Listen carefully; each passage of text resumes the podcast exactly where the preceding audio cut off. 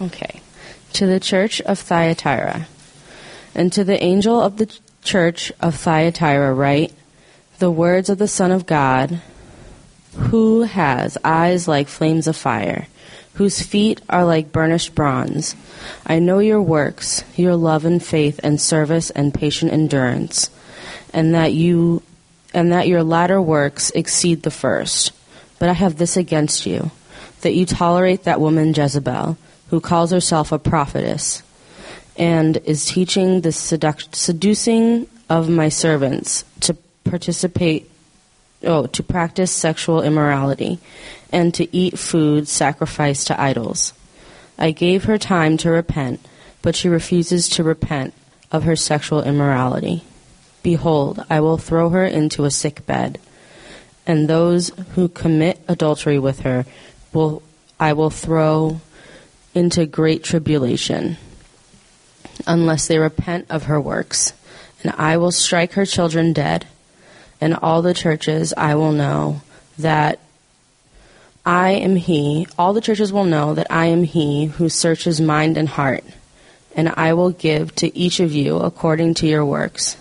But to the rest of you in Thyatira who do not hold this teaching, you have not learned what some call the deep things of Satan.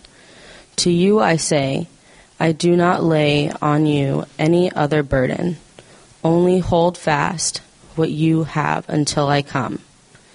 The one who conquers and who keeps my works until the end, to him I will give authority over the nations, and he will rule with the with a rod of iron, as when earthen pots are broken in pieces, even as I myself have received authority from my Father, and I will give him the morning star.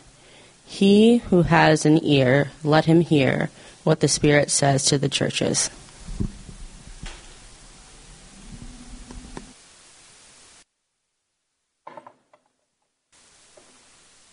In the world, it's called tolerance. But in hell, called despair. The sin that believes in nothing, cares for nothing, seeks to know nothing, interferes with nothing, enjoys nothing, hates nothing, finds purpose in nothing, lives for nothing, and remains alive because there is nothing for which it will die. A quote from Dorothy Sayers. If you're not familiar with Miss Sayers, she's sort of like a sharper tongued C.S. Lewis. Um, she was a novelist and a great thinker. I commend her to you. Another great British thinker put tolerance in these terms. He said, Tolerance is the virtue of the man without convictions.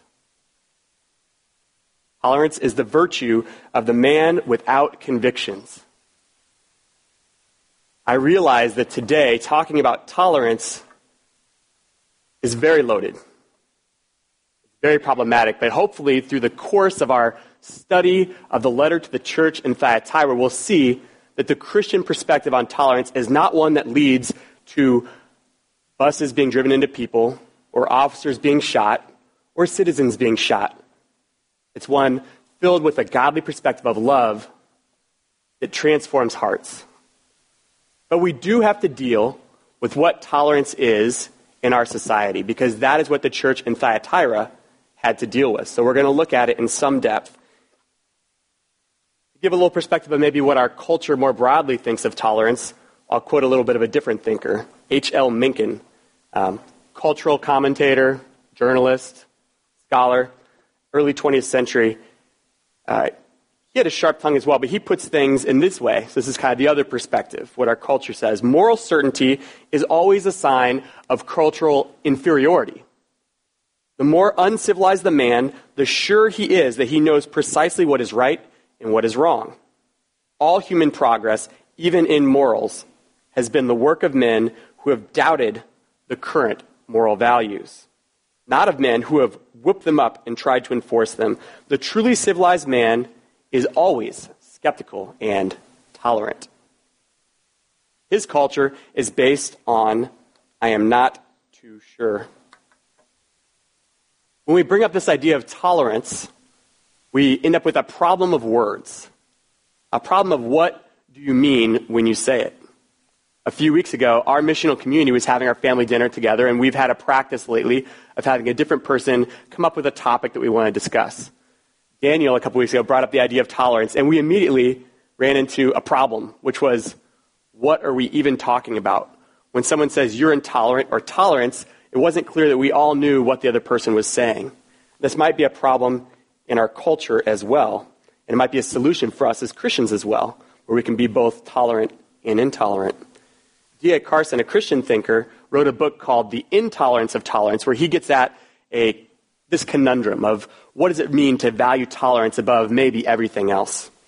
He says, intolerance is no longer a refusal to allow contrary opinions to say their piece in public. Probably what we think it means when we say it. But he says that now in our culture, it must be understood to be any questioning or contradicting the view that all opinions are equal in value, that all worldviews have equal worth, that all stances are equally valid. To question such postmodern axioms is, by definition, intolerant. He's pointing out for us that in the public square now, tolerance doesn't mean that you just allow people to say something and disagree with them. It actually means something more. In our pop culture, tolerance means that what's good for you is good for you, but what's good for me is good for me, and let's not have any conflict over that. And he points out, in I guess the title of the book itself, that tolerance is inherently intolerant. Tolerance is inherently intolerant. Bill Maher put it this way, if you know Bill Maher don't get so tolerant that you tolerate intolerance. Don't get so tolerant that you tolerate intolerance. Or Tony Blair, the British Prime Minister, uh, caught this irony pretty well when he says, Our tolerance is part of what makes Britain Britain. So conform to it or don't come here. This is what's known as the tolerance paradox. That by being completely tolerant, you can't be, because then you are inherently tolerant of the intolerant. And that's what Christians experience in culture, right? You talk to somebody who says, tolerance, you must be tolerant. You are intolerant because you're saying that you're wrong and I'm right. The other way around. I'm right and you're wrong. And then, of course, that person is saying the exact same thing to you, that their worldview makes you wrong. So you're stuck in this paradox. You can't be completely tolerant. Now, different scholars and philosophers will try to get around this. Uh, Karl Popper says, and he was a, I'm almost done with the quotes, don't worry.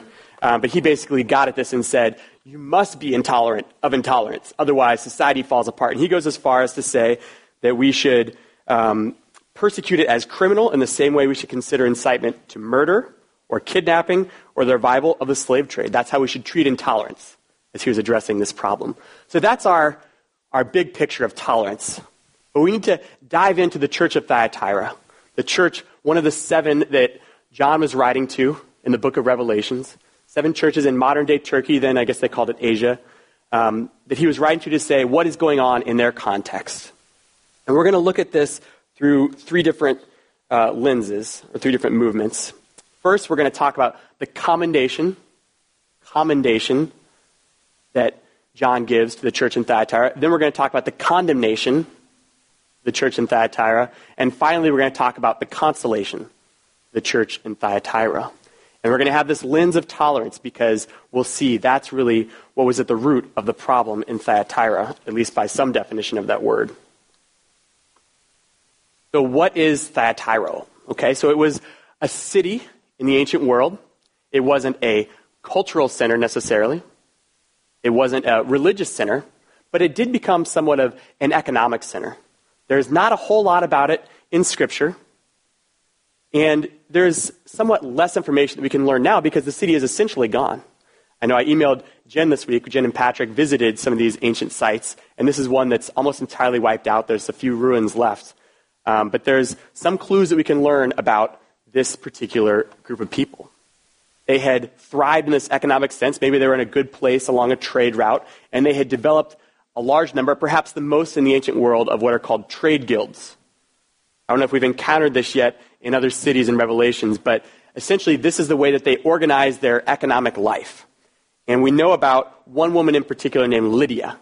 This is another clue we have about Thyatira in the Bible. Lydia was the first Christian to be converted in Europe. In Acts 16, the account of Lydia is captured when she was in Philippi. in the letter of the Philippians, Philippi, um, it says about Lydia, one who heard us was a woman named Lydia from the city of Thyatira, a seller of purple goods, who was a worshiper of God. The Lord opened her heart to pay attention to what was said by Paul. And after she was baptized, in her household as well, she urged us, saying, If you have judged me to be faithful to the Lord, come to my house and stay. And she prevailed upon us. Lydia would have been a member of one of these trade guilds. She was uh, one of the purple cloth. This was actually something that Thyatira was known for as well. Their um, garment makers and dyers, in particular, were um, an area that they thrived in, that they um, had developed in a way that had been exported to the other cities in the area. And so Lydia had found success. She was a strong, independent woman. And we can speculate, we can't say for sure, but we wonder if perhaps Lydia was the one who, when she returned home, or maybe someone from her household, had brought the good news of Christ to the city of Thyatira. And that message was brought there, and a, a church began to thrive in that city. A church began to be, uh, to be born there. And in this time, there wasn't a, a Soma here and a reality there and a Pacific Crossroads. There was one church in Thyatira. So this was the church that was springing up there. And, and Jesus, who is the, the author through John of this letter to Thyatira, has some words for the people there. He says, I know your works, your love and faith and service and patient endurance. It's from verse 19. And that your latter works exceed the first.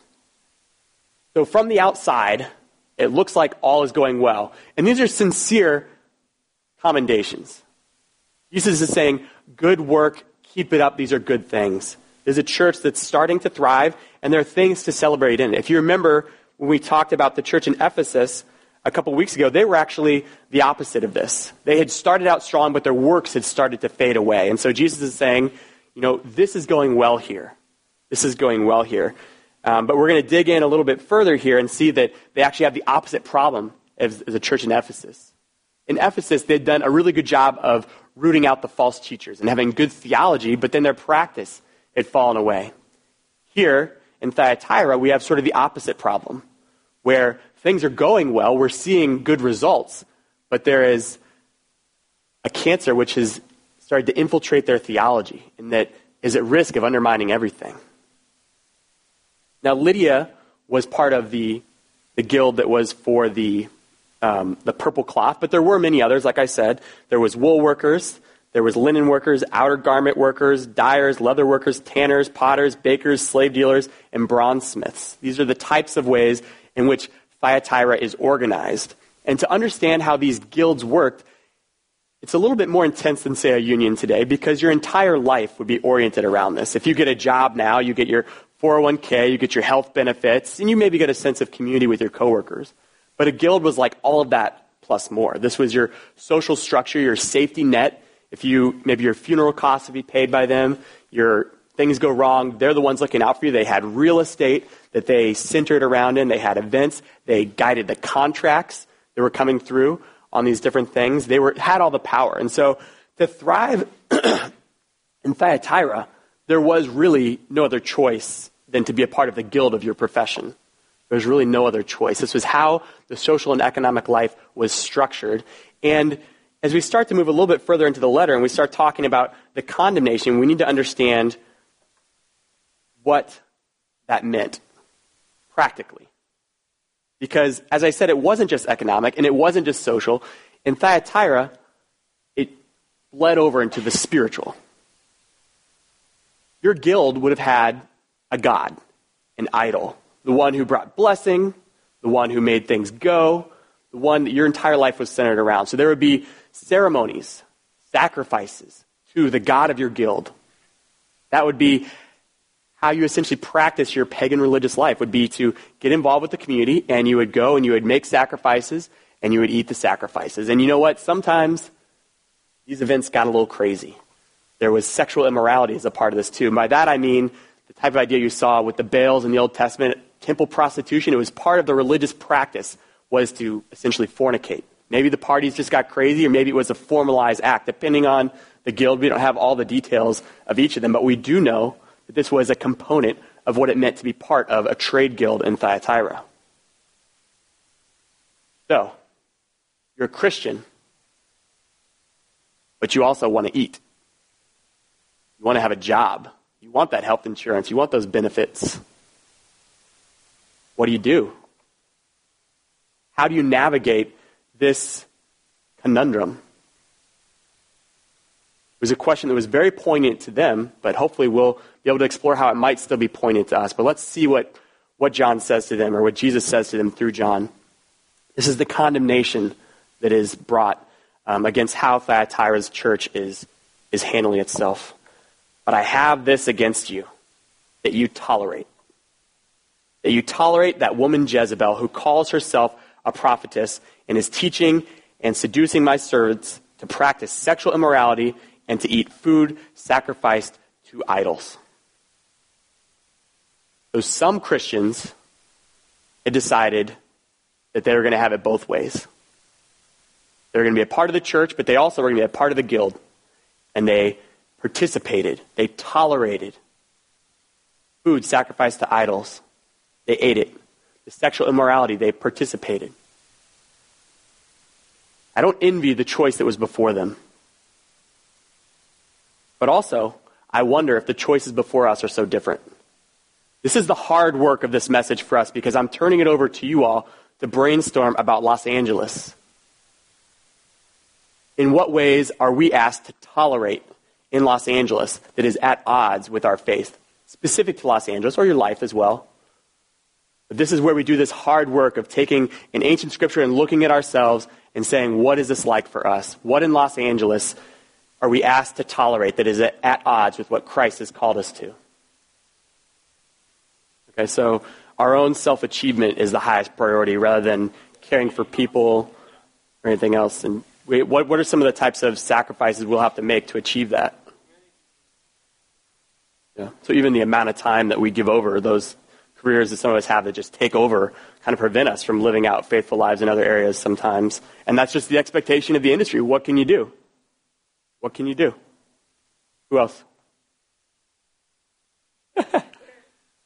yeah, so Jen's talking about the foster care community and that since their government is involved in that, they could change the script on us and then what would we do? I have two kids that are foster right now. Hopefully they'll be adopted soon, we're in the same, same position. I think that also raises um, more of a cultural one of parenting. As a parent, there is sometimes a lot of pressure about how you do it because if you do it wrong, there's a lot of judgment about it, um, and that's not necessarily guided by Scripture. The only, I think, fortunate part of that is that there's so many different opinions that you can kind of pick a camp, but then you're still not picking Jesus. So, what other ideas do you guys have?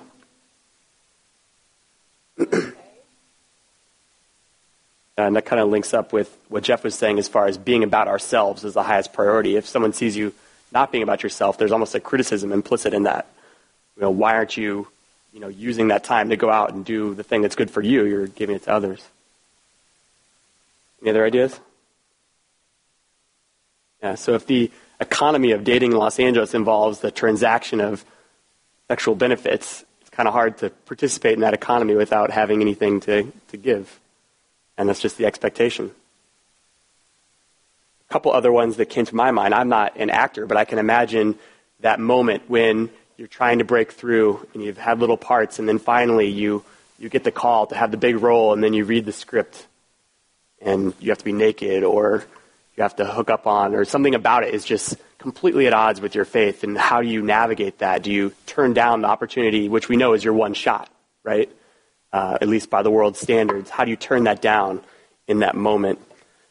Um, or, and I'll try to use the, avoid the colloquial term, but a, a, I've, I've been around a group of, of young Christians that had so much pressure in Los Angeles on their physical appearance that they, uh, some of them were very open and, in fact, went through with breast augmentation surgery um, to compete here. And that was just sort of the norm in LA, and certainly those outside of the Christian community. It's just a norm here in LA that if you're going to, your body, it has to be a certain way. And if it's not that way, then you don't get to be a part of uh, what's going on.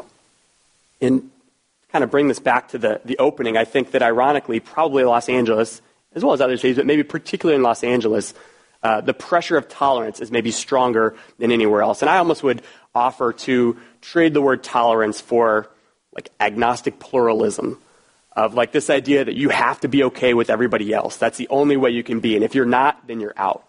And there's a lot of pressure in different communities around the lunchroom, um, wherever you are, for that to be okay, for you to be okay with, with what I believe, or for the other way around. And you can't say that one thing is absolutely right or wrong. And I think that is more, more prevalent here. And of course, the, the flip side to this is if you, if you don't give in to the cultural uh, norm, then you make a sacrifice. You will not get paid as much. You will not get the promotion. You might not get the part. Things might not go as well as you would hope. And that's what Thyatira was faced with. And so some Christians in the city of Thyatira chose, I'm going to have it both ways. Because what other choice do I have? It's an impossible, um, it's an impossible tension to navigate, it seems. but there's one thing about Thyatira that I want to focus in on because actually the, the story before this, we haven't talked about as a church yet, but in Pergamum, they were dealing with some similar types of tensions. But one thing about about Thyatira was the way that this particular tension was normalized in the church. And it was through Jezebel. In Pergamum, the other city, it was from the outside, forces from the outside influencing that, which is a lot of what we talked about here. But in Thyatira, there was a normalizing voice within the church that gave the people what they wanted. Yes, you can do both. You can be a Christian. Look, our church is flourishing. The good works are abounding. It's fine. It's not a big deal. It's fine. This woman's name was not actually Jezebel. If you're familiar with uh, the scriptures, there was a person named Jezebel. It's also something that's stuck with popular culture as probably the most evil woman uh, to ever exist in some ways. Um, Jezebel was a queen of the northern the northern kingdom of Israel back when they were separated in the Old Testament in First Kings. Jezebel was the daughter of the, the king of Tyre.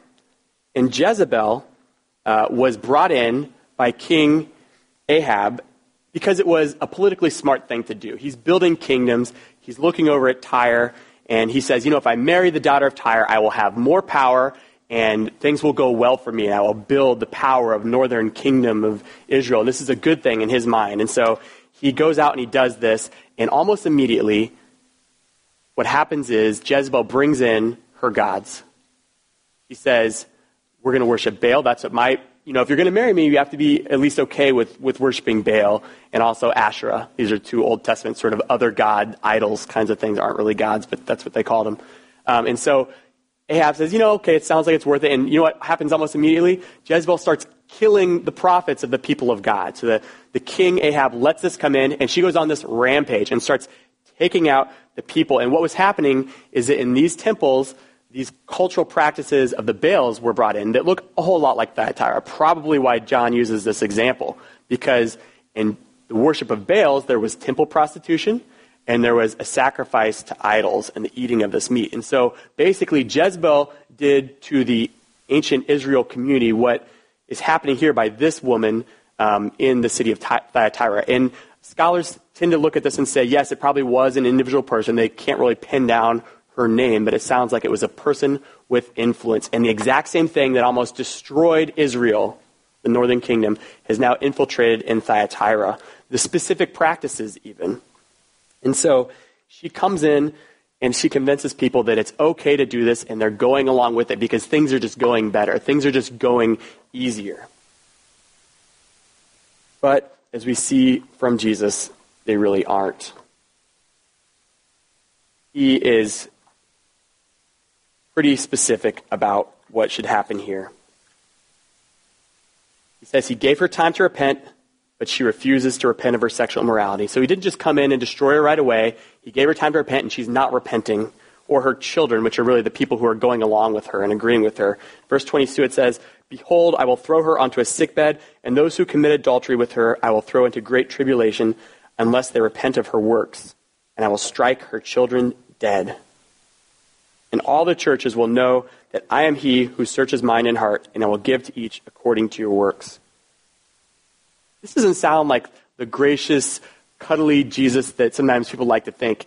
And the reason why I think he's so harsh here is because this is what kills churches having uh, a wolf enter into the flock, the whole metaphor of the shepherd, having a wolf enter into the flock and giving false teaching poisons a community. And so if you're a missional community leader, if you're an elder, if you're just a leader in the community, this is something that cannot be tolerated.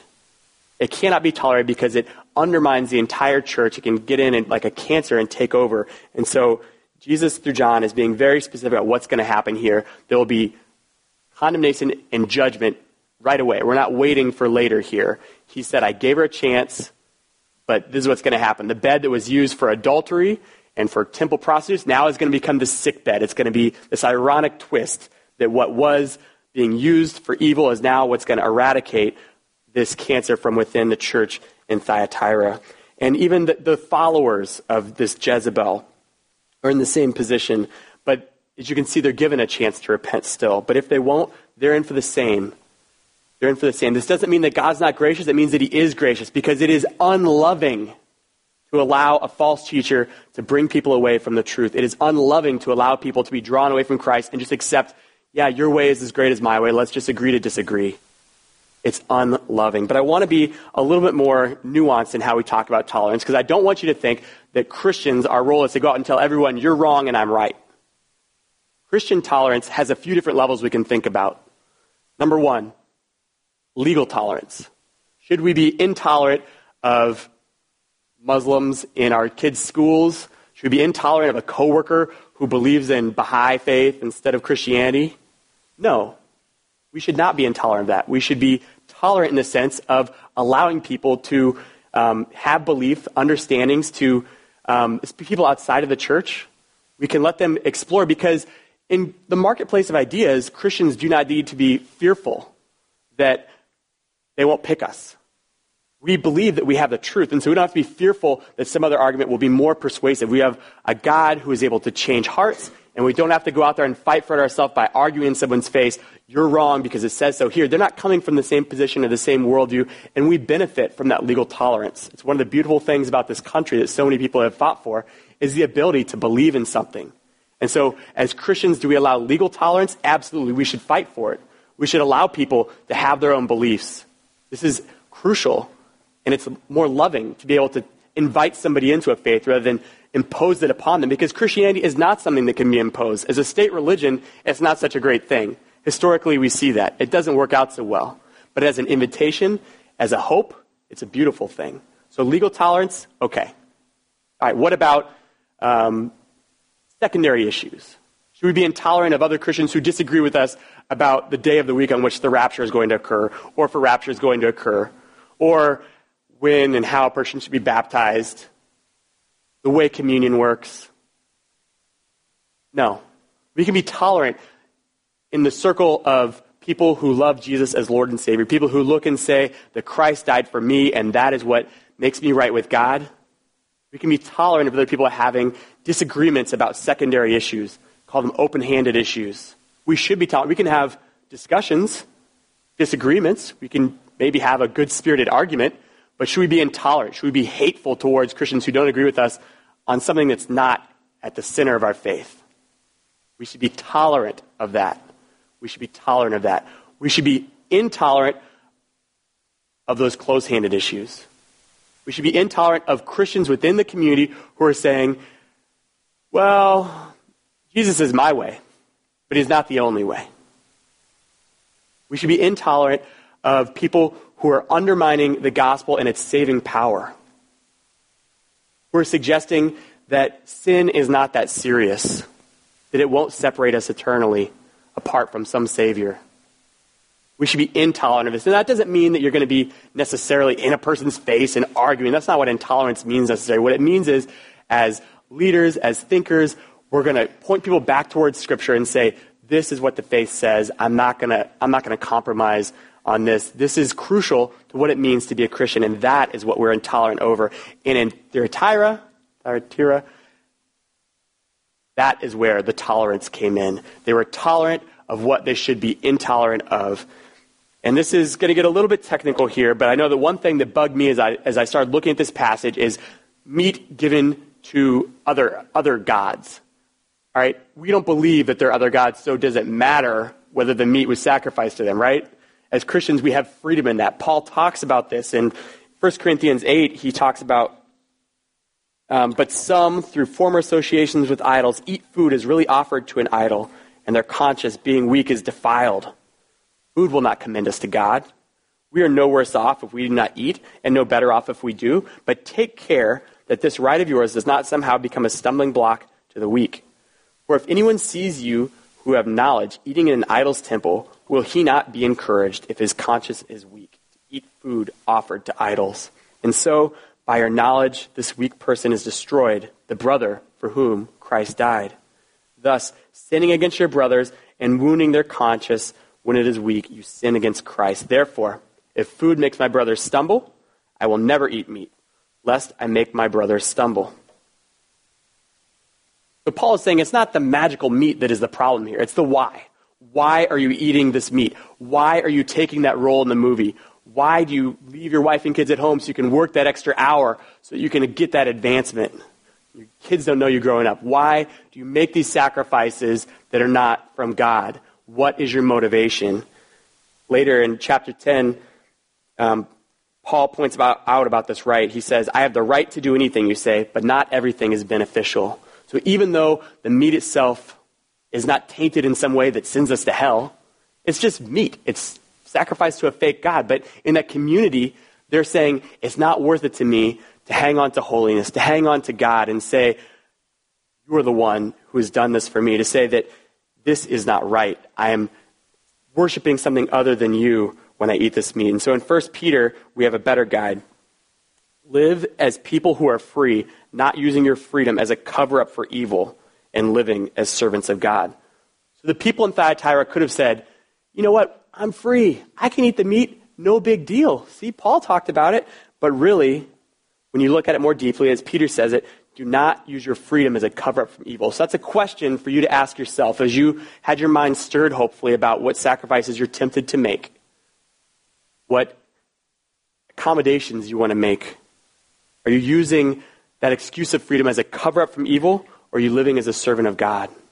There's tremendous freedom in the gospel, but it's not to be used as a cover up from evil.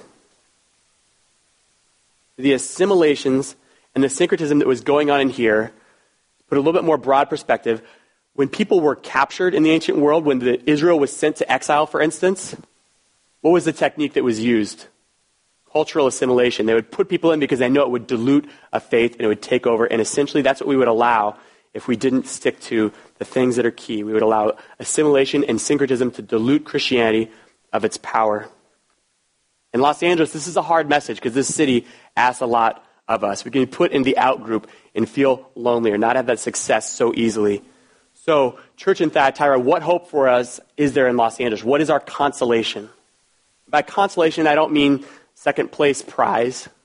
I mean something more like what the dictionary says comfort, received by a person after a loss or disappointment. Because the Christian life necessarily is going to cause you to give some things up. It's what it looks like to be changed, being changed from one thing to another. And if you're a Christian, if you've really experienced the transformation of God, something that was in you before is now changed and gone. And so, what is our consolation? What can this letter tell us? The key words that seem to stand out here are to keep my works to the end, to hold fast. But this doesn't sound like much of a consolation. Essentially, as everything is against us, we just hold on tight, we just grip it, and don't let go. John's words to the church in Thyatira says, But to the rest of you in Thyatira who do not hold this teaching, who have not learned what some call the deep things of Satan, to you I say, I do not lay any other burden. Only hold fast to what you have until I come.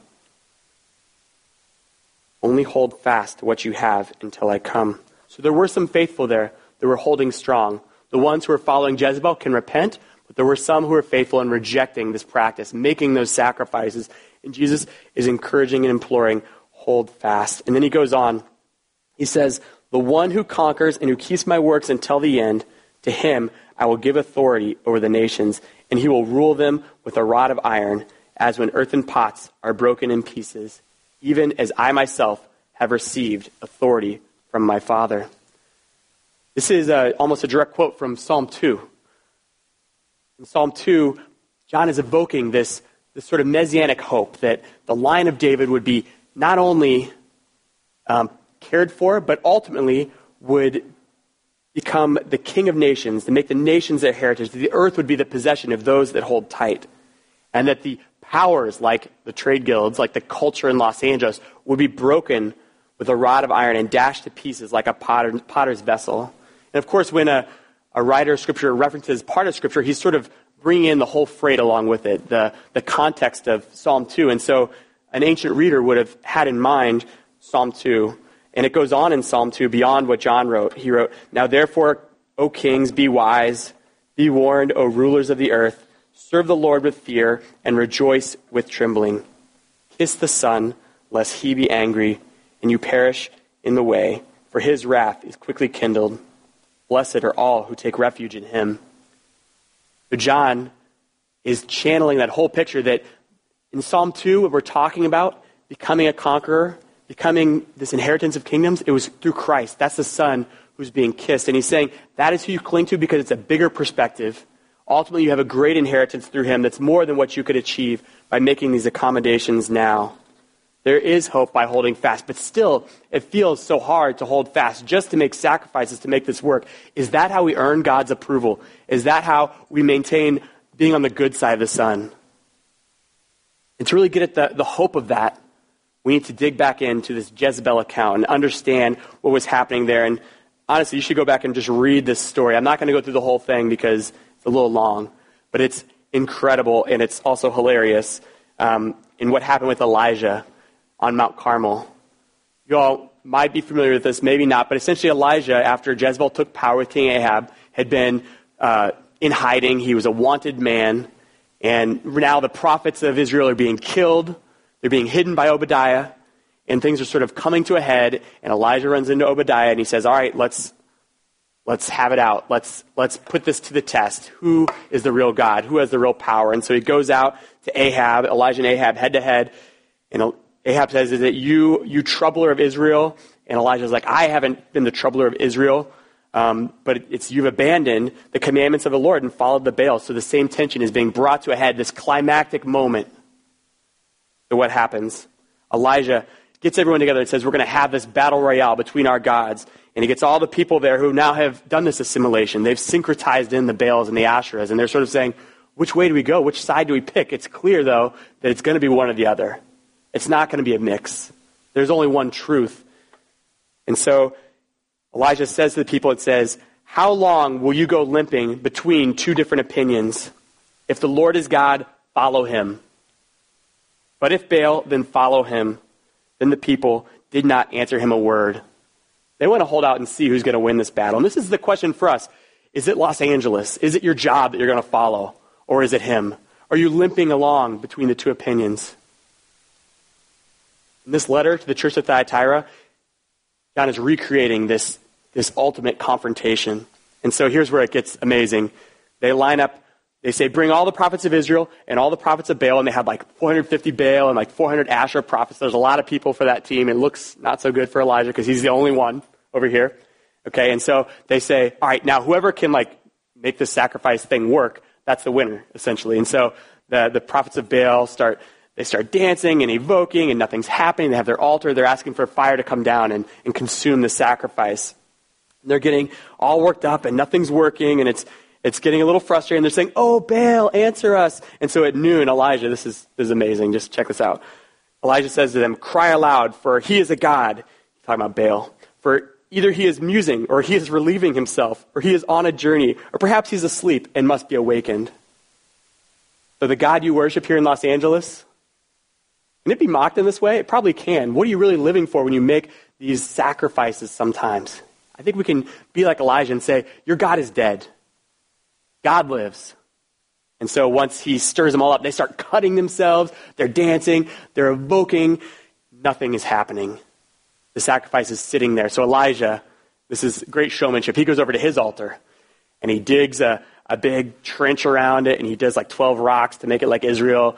And he, he starts pouring water on it. He's like, oh yeah, you think this is an accident? You think it's going to catch on fire its own, like with the Santa Ana winds? No, no, no. He's pouring water on it one, two, three times. And he's like, oh and it gets consumed and the water gets all lapped up and it's just like extremely obvious which God is living and which God is dead. Which God is living and which God is dead. But notice, it was the sacrifice that was consumed. What are the people's response? The people, after Elijah says, Answer me, O Lord, answer me, that this people may know that you, O Lord, are God, and that you have turned their hearts back. He's saying, God, turn their hearts back by a display of your power. Turn their hearts back to me. Their response, when the, all the people saw it, they fell on their faces and said, The Lord, He is God. The Lord, He is God. God displayed His power by bringing down fire from heaven upon this sacrifice and consuming it. He didn't consume the people, they repented. They repented and their hearts were changed. That's what He's calling us to. The last line in our letter to Thyatira talks about the morning star and I will give to him the morning star. The morning star is brought up again later in Revelation in chapter 22. It says, I, Jesus, have sent my angel to testify to you about these things to the churches. I am the root and the descendant of David, the bright morning star. What do you hold fast to? The morning star. Jesus himself. That is what you hold fast to. The people who are calling upon Baal were holding fast to their dancing. They were holding fast to their cutting themselves, their implorations of God, their own holiness. They were saying, Look at me, please respond, Baal, and nothing happened. That is not how you hold fast to God. You don't shout and cry out and say, Look at how great I am. You hold fast to the morning star. And on the cross, God brought down condemnation from heaven upon Christ, just like that fire came down upon the altar, except for this sacrifice was not consumed. This sacrifice became all the brighter as the morning star. And their hearts were changed and they turned back. And so that is what we hold on to the morning star that is all the brighter for God bringing down the condemnation that should have been ours upon Him. That's the hope that we have. That's why we're able to say, I will not just be tolerant if you're taking away the hope that I have. I will hold fast to the morning star. Let me pray. Father God, the God of tolerance, help us to slay it. Help us to reject it. Help us to see the Jezebel underneath and instead to choose you, to know that even if temporary sacrifices are made, ultimately they're not the sacrifices that would destroy us. Lord, in this moment, in this time, help us to find that right perspective on tolerance that of love, that of being able to love because we were loved when we didn't deserve it. That's why we're able to love all people, even those who disagree with us, even those who reject you, we can still love. But we don't have to tolerate false teaching, Lord, and help us to be vigilant and help us to cling to the morning star. We pray this in Jesus' name. Amen. On the, on the night before Jesus died, he gathered with his disciples and he offered his body and he said, Take um, and eat. This is my body broken for you um, for, the forgiveness of sins. And likewise, he poured a drink and said, Take this as my blood poured out for you. And just as we think about that, um, imagine whatever it is in life that you're tempted to pursue most, um, and then and then think to yourself, what what are the sacrifices, just as Ryan was talking about, that are required for that? What do I have to give to get what I hold most dear? Um, and do a simple comparison. Scripture talks about counting the cost of following Jesus. What do I have to give to get Jesus versus what do I have to give to get this other thing? Um, and then, just as we were talking about the sacrifice being consumed, um, remember that Jesus was consumed for us, that he um, didn't demand something of us to be right with him. Instead, he gave himself, making us right before the Father. And not only that, he rose again, giving us new life. And so that he is both the treasure of our pursuit and the sacrifice of our pursuit. Um, and so I just would ask you to meditate on that as we go to the table. Um, this is a time to worship, to pour out your heart to God, to give, um, if that's how you feel led to worship this morning.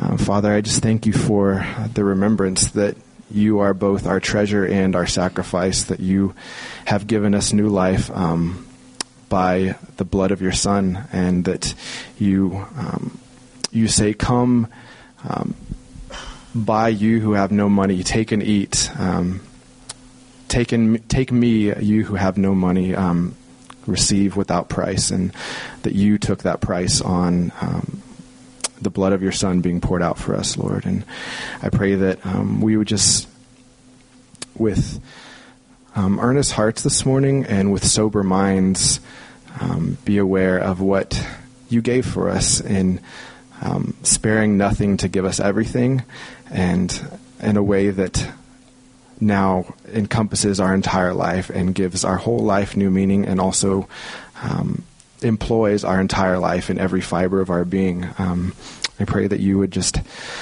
um, bring those truths to mind this morning and awaken our hearts' affections to follow you in a way that counts the cost, that realize that you gave everything um, so that we could um, know you and so that we could be a part of your family. I pray all this in Jesus' name. Amen.